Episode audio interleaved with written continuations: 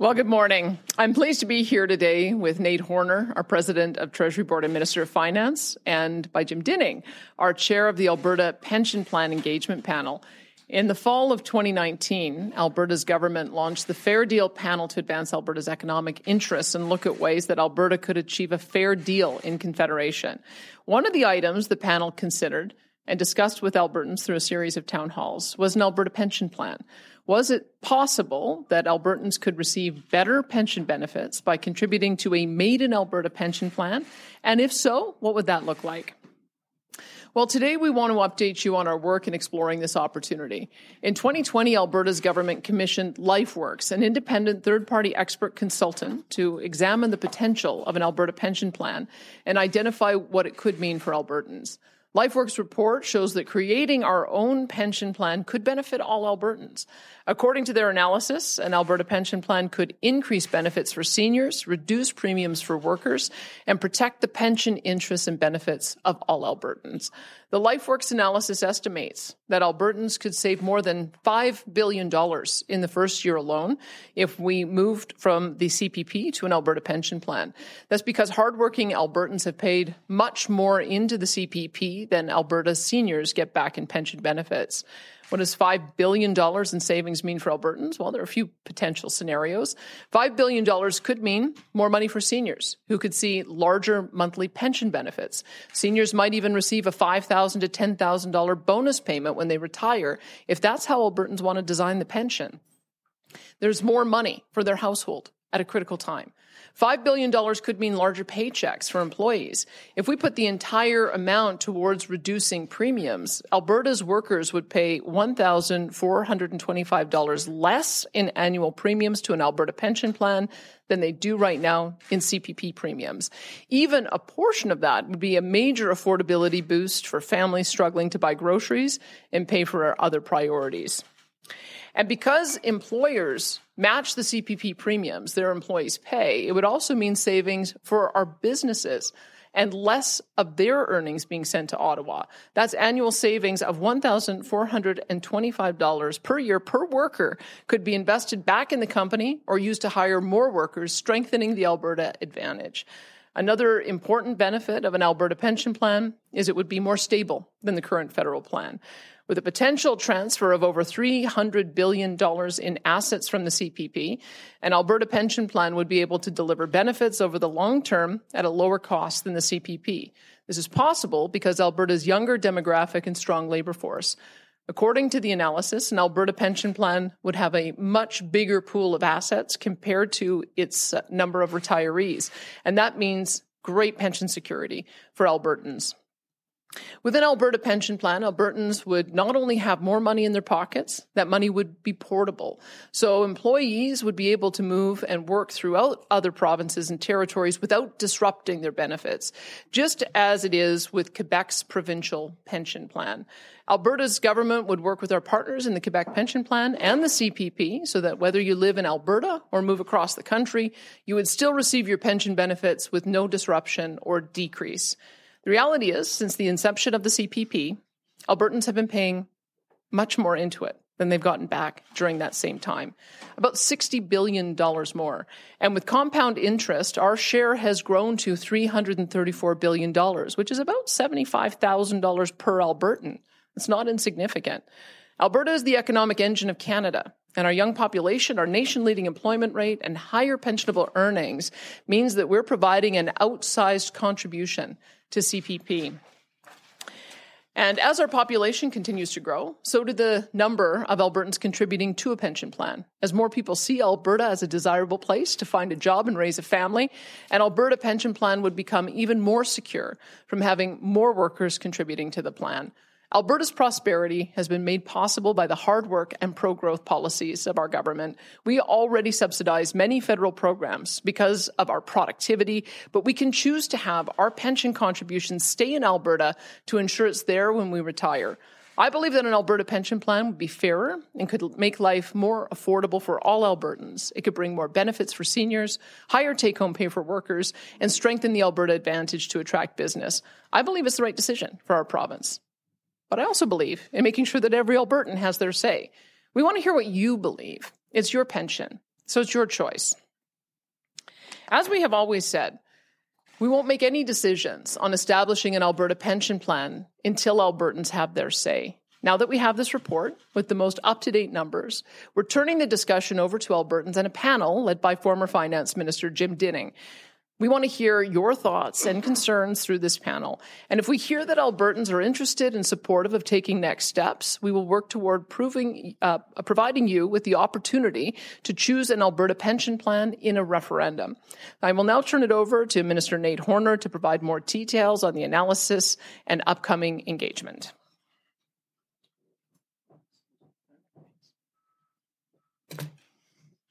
Good morning, and uh, Thank you, Premier.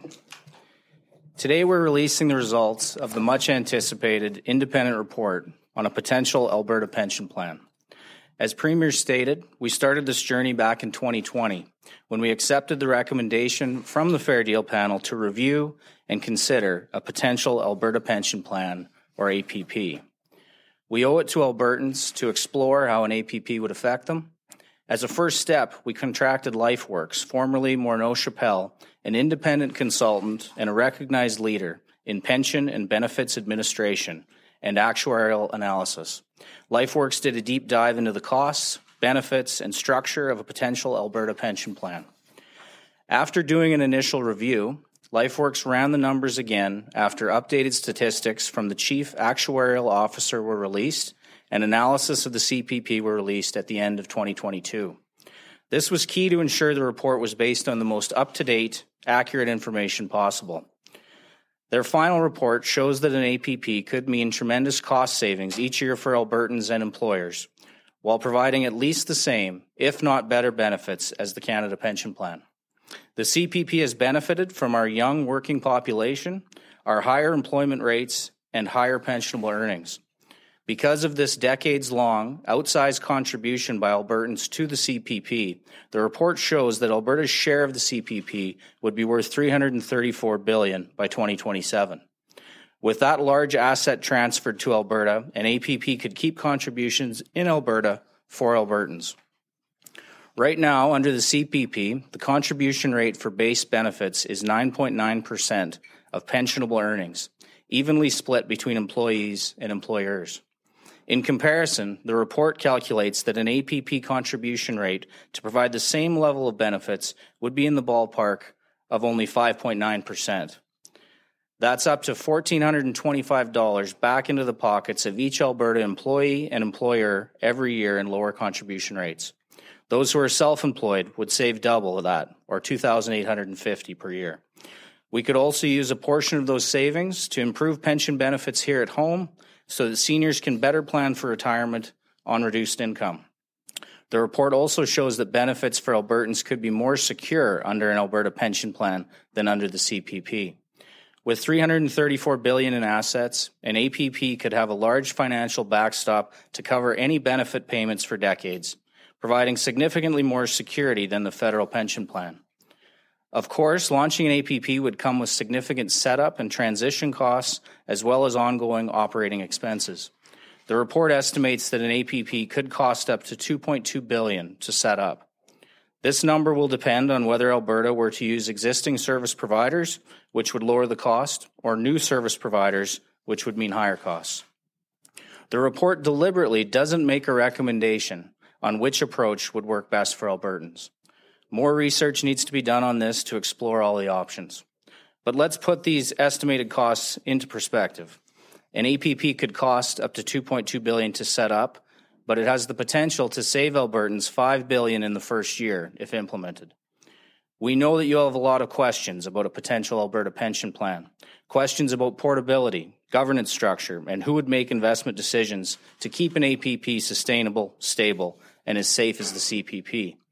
The release of this report is just the first step in our commitment to engage with Albertans on all their questions. I want to stress that an APP would have to guarantee your benefits. The Canada Pension Plan Act dictates that in order to qualify for withdrawal from the CPP, a provincial plan must provide at least the same level of benefits to its citizens as the CPP. We wouldn't move forward with an Alberta pension plan unless it benefited every Albertan and brought long term security that Albertans need and deserve. And we wouldn't move forward without your explicit approval. We will be introducing new pension protection legislation this fall that, if passed, would provide Albertans several guarantees. One, we guarantee we won't launch an APP unless Albertans vote in favor of it in a referendum. Two, we promise an APP would provide the same or better benefits to Albertans. Three, we won't launch an APP unless it means the same or lower contribution rates than the CPP. And finally, we guarantee that all the funds owed to Alberta from the CPP would be used only to set up and operate an Alberta pension plan that protects the interests and benefits of all Albertans. You earned your pension, and you deserve financial security if an APP moves forward. Albertans come first, now and always. In addition to the release of the report, Alberta's government is launching an engagement panel led by Honourable Jim Dinning. The engagement panel will consult with Albertans, providing opportunities for Albertans to ask their questions, raise their concerns, and provide their thoughts on a potential APP. Over the coming months, the panel will host a series of telephone town halls, and we will launch a public survey to collect your feedback.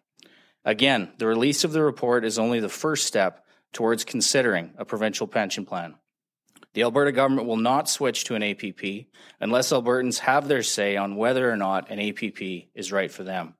We've committed to Albertans that they will have the most accurate information at hand when making a decision. Alberta's government will continue to act in good faith. We will also continue to make strong fiscal choices so that every Albertan can participate in Alberta's economic momentum. The next steps are up to you because it's your pension, your retirement, and your future. I take this engagement very seriously and look forward to the panel's findings. I will turn it over to Jim to provide more details on the panel's next steps. Thank you all.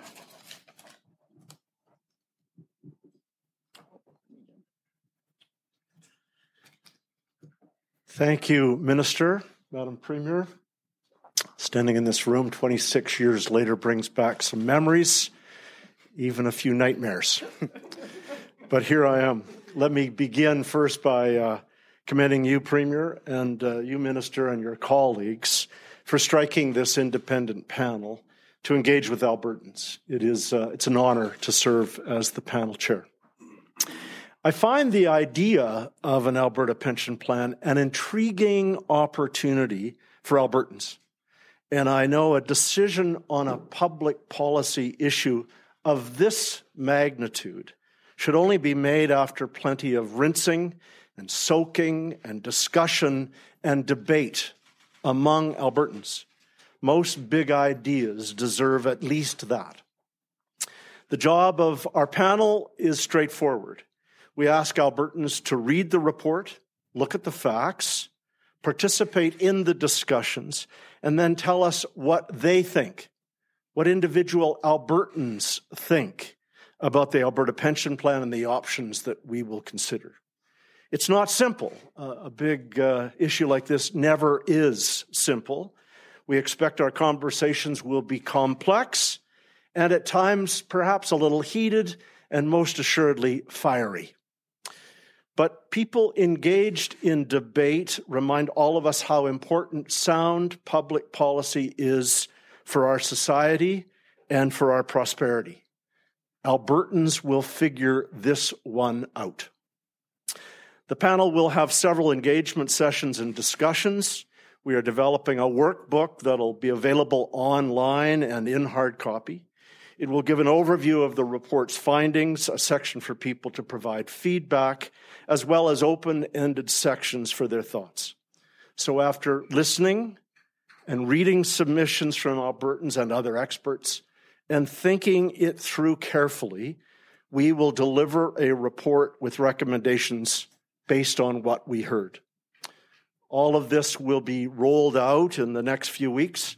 But in the meantime, we encourage Albertans to read the report, go online to the website that you'll find, and start the conversation with facts, not with fear, but with facts in hand. Joining the panel are two fellow Albertans for whom I have a very high regard. Mary Ritchie of Edmonton has a depth of experience in corporate governance and pension oversight, including her service as Alberta's first nominee to serve on the board of directors of the Canada Pension Plan Investment Board. Dr. Moin Yahya brings valuable legal and economics experience along with his contributions as a member of the Fair Deal panel. To conclude, let me say my fellow panelists and I look forward to talking with Albertans and hearing from them on the prospect of an Alberta pension plan. Thanks very much. We'll now head into the media Q&A. We're going to start off with questions in the room here. I asked for one question, one follow-up from each outlet if you want to line up at the mic here in the room, and then we'll head over to the phones for some questions. And we'll start off with the first person at the mic. Good morning, Nigel Hannaford from the Western Standard. Madam Premier, uh, $334 billion is a considerable sum. To what degree, if any, could this proposal be a bargaining chip in Alberta's ongoing, we'll call them discussions with the federal government over other matters? Our sole interest in releasing this report is so that Albertans can see how they would benefit if we had an Alberta pension plan. That's it. Uh, we want to we want to be able to have our businesses, our pensioners, and those who are employed right now paying premiums know just how much they would be able to save. We know from the Fair Deal panel that uh, we have an imbalance in Confederation. It's part of the reason there was a 62% vote on the equalization referendum. And unfortunately, that was ignored by the federal government. This is an area which is very clearly defined that a province has the right to offer pensions. We have a framework for how we would be able to set up our own pension, and we've got a formula for how uh, we would be able to do the transfer of assets. So, this is just a very factual report so that we can give it to Albertans, and they'll give us feedback on whether they want to proceed. If uh, they give the indication to the panel that they want a referendum, that's what we'll do. Thank you. Uh, many people would fear that um, non economic considerations might influence investments decisions in an Alberta pension plan. Who would set the investment strategy for a pension plan, and what guidelines would you yourself recommend to it? Well, I would say that that's maybe getting a bit ahead because I, think you heard Minister Horner say there are many options including leaving the management with the existing CPP IB investment board or setting up uh, a separate service provider. There's a whole range of options. And I would leave it to the panel to put that on their list of things to consult on and then come back and, and give us some advice on that.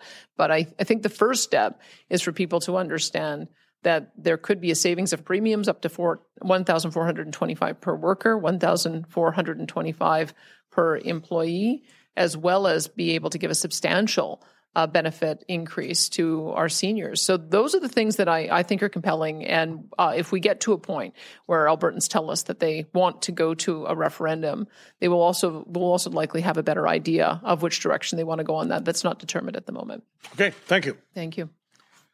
And thank you. And Jonathan, I just wanted to get through one outlet each, if uh, you didn't mind going to the back, and then we'll okay. take one from each outlet, and then we'll come back to you. Thanks. Good morning, Premier, Minister, Mr. Dinning. Um, I wanted to ask you about the amount. We're talking about more than 50% of the fund. It is based on a formula that looks at what Alberta's situation would be like if Alberta never joined CPP about 55 years ago. Is that a realistic calculation? Is the amount realistic at all when we're talking about half CPP? Well, I would say I know it's been characterized that way, but I don't think that's accurate. And I'll turn it over to Nate Horner to describe. My understanding is the formula has been updated twice, once in 1987 and most recently in 2019.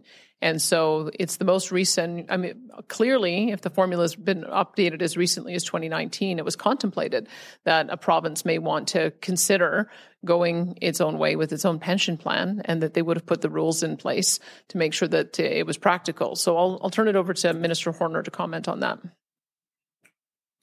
Uh, thank you, Premier. You, you, answered that very well. I don't know if I have much much more to add, but I'd say that that is correct. Uh, there's always been um, exit formula since inception in 1966.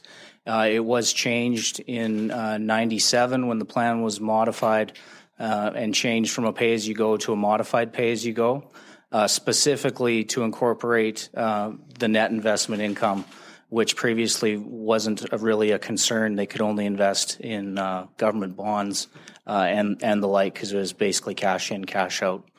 Uh, and then it was changed again uh, in 2019 under our current government uh, to add in the additional uh, CPP components to the exit formula. So we're using the best information we have. That's what LifeWorks has used, and we stand by the validity of you know their interpretation and methodology. Okay, when you talk about it, when you talk about it to the general public or the rest of Canada, you are talking about Alberta being due more than 50% of what is in CPP now. Does that does that square as a message to Albertans or to the rest of the country at all, despite what you're saying about the formula? Well, I think I think what's important here is that we have that conversation with Albertans first. That's how we that's how we started on this endeavor. Uh, obviously, the report is compelling. So we want to have that conversation with Albertans. A little history if you go back into the CPP and look at it over time, Albertans have had uh, roughly that number since 1997. Um, if you if you look at the o- over time, uh, there was a divergence from the other provinces in the early to mid 80s, and by 1997, it showed that we were uh, entitled to 49% of that asset pool. So it uh, stands to reason that that number has has held uh, as more investment income has has come into play. Good. Uh, good morning, uh, Premier Smith. You know, we often think of this in the firewall uh, letter expressed in these terms. Uh, this is a way of sticking it to Ottawa. This, this in fact sticks it to residents of every province that doesn't start with the letter Q. What do you say to those people in or your fellow premiers in the other provinces or the people who look at this and see that this would cost us more. We would have to pay more premium, higher premiums if Alberta took half of its assets pool and all of its payers out. Well, I would I would hope people would develop an understanding of how difficult it is when you've got a small population province like Alberta being asked to subsidize the rest of the country, as we do on so many programs. We have 4.4 million people, and we're being asked to pay for a program that covers 37 million people. So the if we had our own program, of course the savings for us would be substantial uh, 1425 per worker, 1425 per employer. But the cost associated with that for the rest of the country would actually be quite modest. Uh, I think the calculation in the report says $175 increase per employee and per em- employee, employer and employee. So th- this is the, the issue that, that we have always had in Alberta is that many of these federal programs are stacked against us. And this one I think shows how dramatically stacked against Albertans it is and why it's impacting our seniors. They could have higher benefits. It's impacting our workers. They could have lower premiums. Um, it's impacting our employee employers. They would be able to have savings that would allow them to invest back in their business. That's what we've got to be. Um, that's what we're helping to to educate the rest of the country on. That this is the reason why Albertans have been frustrated. Why the Fair Deal Panel was created in the first place. Why there was an equalization referendum that got 62% support. Is that we we want to have a, a better constructive relationship with the, the rest of the country. And this begins the conversation. And a question for Mr. Dinning, if I could, please. Go ahead. You've, uh, well, I mean, you don't answer. I guess you don't want to, but you uh, you spent years as Alberta Treasurer implementing the current CPP system, not an Alberta only pension plan. You have previously called this simply unrealistic. You ran against uh, Ted Morton who uh, promised this and decidedly did not propose such a plan. Now you call it an intriguing opportunity. What to you makes this an intriguing opportunity now that it wasn't in your, you know, 30 some years hence of public service? Well, first of all, uh, the ability to change your mind shows that you have one. uh, so uh, I would say that it's intriguing because you don't you don't get many big gnarly public policy issues like this uh, that that don't co- that come along very infrequently, and I think this uh, that potentially, and I'm, I'm not the I'm not the judge. Albertans will be the jury on on this decision as to whether we go ahead with an Alberta pension plan in Alberta. But um, I think it's it could be a game changer for the financial sector in this province to have that kind of, of weight in international in investment markets, both locally, nationally, and internationally, and that uh, that to not bring this forward, to have it discussed among Albertans, I think would be a, a, a missed opportunity. Thank you. Hi there. Uh, quick question about the the costs and, and the savings. Uh, we talk about that this could save up to five billion dollars in the first year. How how does that look? Given there are some substantial costs to uh, establish the program, if this is the route Alberta takes. Sure. Thank, thank you for the question. Yeah, as the report uh, clearly outlines, um, depending on the path Albertans uh, choose, if they do choose to proceed, uh, the the initial startup cost could be anywhere from 175 million to 2.2 billion. That depends on if you're starting from scratch or using existing service providers. Uh, to put that in context of what this means for the the Alberta economy, Albertans um, as a whole, the fourteen hundred and twenty five dollar um, increase in paychecks and savings for our businesses that's what equates to the five billion annually. So that would stay in our economy and uh, would absolutely supercharge one of the hottest economies in North America. And I guess, you know, this would still require, if it all goes through Alberta and say they would like something like this, it would still require some negotiation, of course, with Ottawa to set something like this up. How open do you feel the federal government would be to discuss this, given we're talking about a pretty substantial chunk of the CPP assets in CPP? I'm definitely not willing to speculate um, in any speculative questions at this time. I think uh, there will be many questions asked and answered in the days and weeks and months to follow. Uh, but for today, we're here to talk about the report and what it means for potentially for Albertans. Jonathan Bradley, Western Standard. You're announcing a proposed Alberta parental pension right now, but you did not campaign on one during the election. Why did you not campaign on the issue during the election? I campaigned on releasing the report. Um, the uh, we we knew that we were that we needed to get the updated numbers. The original report had been completed in 2021. With the passage of time, we had asked for an update. LifeMark told us they wouldn't be able to get it to us till May. I think we ultimately ended up getting it in uh, June or July. And so it was a it was a timing issue. But I made very clear anytime I was asked about it that I believed that this report needed to be released. Albertans needed to see the numbers for themselves. And if there was a decision at all to move forward on it, it would be done by referendum. I did campaign on that. And I have a follow up question. It's a little unrelated. So yesterday the one million march for children took place across Canada. What did you think of a one million march? Well, look, I mean, I, I I'm sympathetic to to parents who want to preserve the innocence of their kids for as long as they can, and that's part of the reason our school act allows for parents to have the choice to have uh, their kids um, be exposed to uh, topics of religion and sexuality at a pace that is their choice.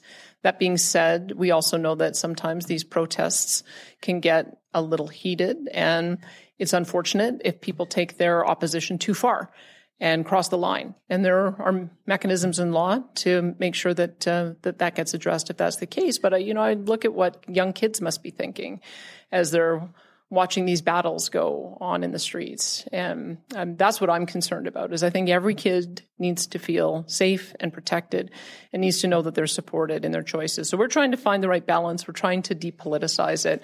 Um, but I'm, uh, but I, I respect the right of people when they have these really complex, difficult discussions to have that they do it in a civil way, and I'm supportive of that. Thank you. Thanks, Jonathan. We're going to head over to the phones now. We have time for a few more questions. If we have time, we'll come back to the room. Uh, operator, could you put through the first caller, please? Kevin Orland, Bloomberg Now. Hi, uh, Premier. Thank you for taking my question. Uh, how confident are you that Alberta would actually get $334 billion if it were to move ahead with this plan? I can just accept the, the law as it is, and this is the the way the formula is uh, is laid out in in the legislation. Uh, there's a, a, pathway for us to be able to set up our own plans. We're just trying to be very factual about this. We we hired LifeMark, which incidentally was formerly Morneau Shepell. So if anything, we think that perhaps just by the nature of uh, that that uh, company, we think it probably is is conservative, if anything. So we're um, we feel like the the numbers speak for themselves, and it will be up to Albertans to decide if they want to see an increase in their premium, uh, in their uh, benefits, or a decrease in their premiums, and if they want us to go down this path. And if they do, we'll do it by referendum. Uh, and on the referendum, uh, is it a foregone conclusion that Alberta will hold a referendum on this, or is there something that your government could hear in the engagement period that would negate the need for a referendum that would, would make you shelve the plan or, or, or, or go past that step. Well, there's two phases to this, and the phase that, that, with the panel that, that Mr. Dinning is leading is to give us that advice and feedback on what they hear. So when they go and do their telephone town halls, the advice that we get on our surveys, the calls that we get into the MLA offices, we'll be monitoring all of that.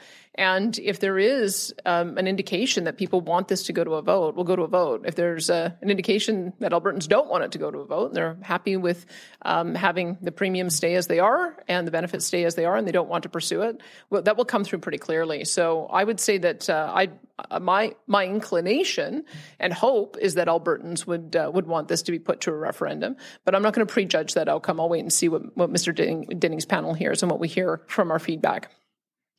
Thank you. And operator, could you put through the next caller, please? Don Braid, Calgary Herald. Hi there. Um, thanks for taking my call. Uh, there's only one person up there who might be on uh, Canada Pension. Uh, that would be probably be Jim. Um, I'm curious to know some things about how actual pensioners might feel about this.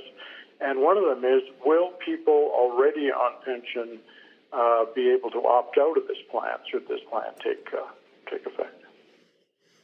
Well, we want to hear what pensioners have to say as well. And one of the uh, key aspects of of uh, the the consultation we're doing is making sure people understand that it's portable. Uh, Quebec has worked that out with the CPP. We would be able to work that out with Quebec and the CPP. I'll turn it over to Nate Horner to talk about whether there is the ability to have a hybrid approach. My my sense is that that isn't contemplated in the legislation, but I'll turn it over to Minister Horner. Yeah, thank you, Don. It, it's our expectation that uh, you know there would be full portability. It would it would mimic the QPP uh, in in that way. So we would need recipro- reciprocal agreements with the CPP and the QPP, um, and all of that all of that math would be done uh, whether you're moving um, you know from Alberta elsewhere or from elsewhere to Alberta uh, you would still receive uh, one check, but the combined information and benefit. That that is that would be our expectation.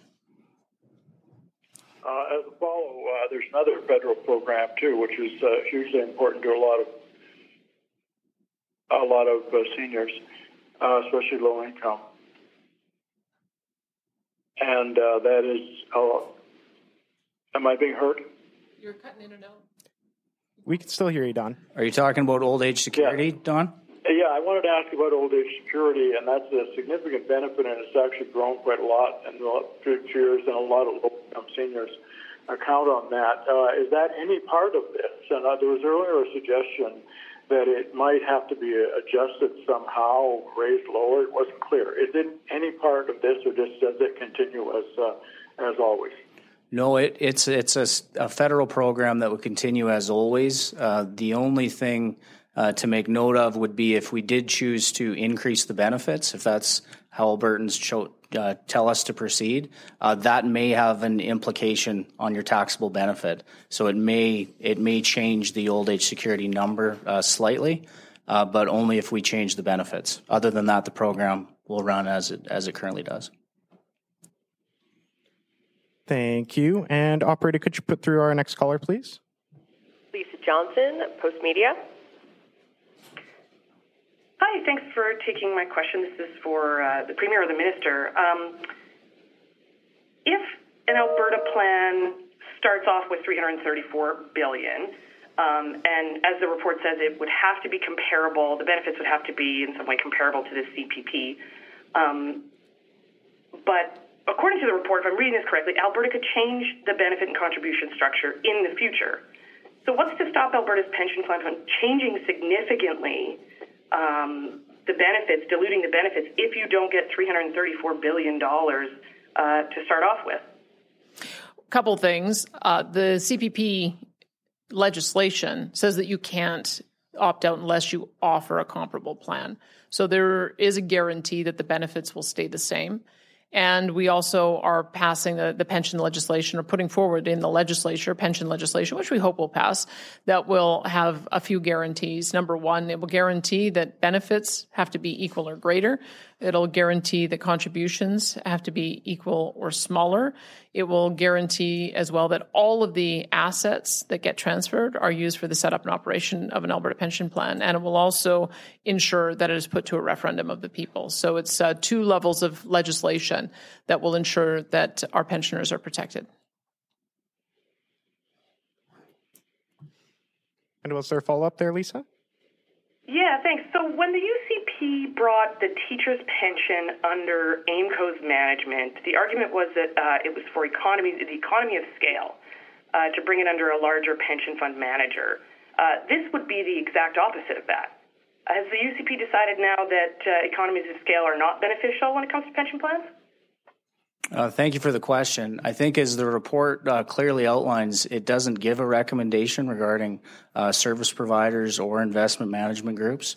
Uh, that's something that will have to be determined through the great work that Jim and the panel will take on. Uh, it is totally plausible that uh, the direction from Albertans could be to leave the investment management duties with CPPIB. that is definitely not not beyond any anything that we can uh, consider right now. Uh, economies of scale are very important. Of course, I think if you look at this size of an asset transfer for a population of our size, it leads to uh, an asset over expenditure ratio of 28. Uh, currently, the CPP is about uh, 8.4, I believe. So that that's a measure of the the sustainability uh, that an APP could have at that size of asset transfer. Thank you, Lisa. And we're going to come back here for our last two questions in person. I see two reporters at the mic who haven't had the chance to ask questions. So we'll go with Henna and then we'll finish off with Rick. Henna Said City News. Um, you told us all the right reasons to go for the Alberta pension plan, but nothing is perfect in this world. There will be some risks involved. Albertans need to know the risks. It would be great if you could elaborate a few of the risks with the Alberta pension plan. Well, I think uh, nothing nothing is certain, and we we don't have a crystal ball. We're relying on the greatest, um, the the work done by LifeWorks. You know that is. Uh, is is valid. Uh, we have multiple legal opinions that will will say that through interpretation and methodology, they did, they believe the report is valid, and with a sustainability ratio uh, like I just mentioned of 20, of 28 compared to eight, uh, we think that this is a, um, a, a very safe consideration that Albertans should consider. If the contribution and the benefits are going to be equal to CPP, then what benefits Albertans will reap out of the Alberta pension plan? The report tries to make an apples to apples comparison in the best way that it can. So, what it shows is that if the benefits stayed the same, the contribution rate would lower from 9.9 to 5.9. A um, little bit of nuance there. There's a, a minimum contribution rate of 9.54 currently with CPP, and that same minimum contribution rate would be 5.91 on an Alberta plan. Uh, they leave themselves a bit of a, a wedge to ensure in, investment growth. So, with that kind of capacity, we know that we could increase benefits. Uh, we do we do not currently know by how much or what that um, you know give and take would be on the contribution rate. Uh, but I'm sure that's some of the the work that will be asked of, of Jim in the panel, maybe a deeper uh, actuarial analysis. Uh, but that's what we have from LifeWorks at this time, trying to make it as apples to apples as possible. Thank you. Rick Bell, Calgary Sun. I'm having a flashback of about 33 years, so I'm going to ask a question of the Honorable Jim Dinning. and don't don't don't don't tell any tales out of school here. Both memory and nightmare. um, we already have had a preview of some of the objections already, and you're you're going to go out throughout the countryside to hear objections. So some of the objections already are this is, these are all made up numbers. This uh, Albertans are getting their pensions stolen. Uh, this is going to create great stability. The benefits are going to be less, etc. So I'm going to sort of like spring training in baseball. I'm going to ask you the question, even though you aren't on the road. When you hear those kind of concerns out there, those talking points, what kind of thing will you say as uh, will the panel say when they hear somebody come to the microphone and say those things? Good, good question. Probably a good uh, capsule or a capture of some of the concerns out there, Rick. Uh, so I think our job is to listen to those concerns, and where the report tries to address those concerns, we sh- we would say to Citizen X, uh, Ms. Brown, the, the, the, report says this. That, that's what that's what we're going on.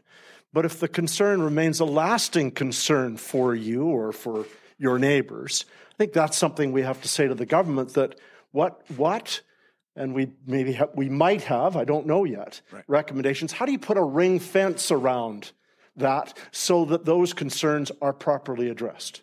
And those will be some of the suggestions I, I, I anticipate we'd have for the government when those are when those are raised. Uh, uh, were you going to the microphone? okay, go, go for it. This is a reason why we are de risking this through the legislation we're bringing in the fall. It's guarantee that the assets are going to be transferred for the purpose of operating and maintaining the APP, which is more stable than the than the current status quo based on the asset to liability ratio that our minister was discussing. That de-risks one part, guaranteeing that the benefits will either be the same or higher. That also de-risks for seniors, guaranteeing that the contributions will either be the same or lower. That de-risks it for workers and for employers. I, I know I understand that there is the the, the question for Albertans that we have to decide is is it fair for our seniors and our workers and our employers to continue subsidizing the rest of Canada to this extent when we know that it's creating higher premiums and we know that it's creating lower benefits. And it may well be that uh, people emotionally just feel like, yeah, I want to keep on subsidizing the rest of the country. Yeah, I think it's fair for four and a half million Albertans to pay a larger share to support 37 billion or 37 million. They, they might say that. But I, I think we have to make sure that we are dealing with a rational argument. There's an emotional argument to be had, of course, for why people don't want to make this change. But I would say that people do have to look at the actual numbers and they have to do an honest assessment. Let's not let the NDP fearmonger and scare people as they tried to do throughout the campaign. Your pension is yours. Your pension is safe. It will be the same or higher. Your premiums will be the same or lower. The assets are there. You just have to decide whether or not you want to have a have have this um, under the umbrella of the Alberta government and an Alberta pension plan, or whether you want it to stay with the status quo. So I, I I'm I'm persuaded by the numbers. I think you can probably tell that. I I uh, was one of the first briefings I got when I got elected was to say to the finance minister, "What's going on here? Why do you feel so enthusiastic about this?" I looked at the numbers too. I'm persuaded, but not everybody will be, and I'm not the one making this decision. I just thought that by looking at these numbers, they were so compelling I wondered what would happen a few years from now if I made the decision not to release this report and then have people saying, well, why didn't you tell us? Well, now you know. Now people know. Now people understand why it is that it's so compelling, but it's still going to be up to them if they think it's compelling enough to make this change. As, um, as Mr. Dinning said, this is a, a pretty monumental public policy decision for us to make. And that's why I believe it's got to be made by all Albertans. And just the supplementary, Mr. Speaker uh, to Mr. Dinning. I think you mentioned, and I'm not phrasing it correctly because I'm, you know, not smart enough to do these things.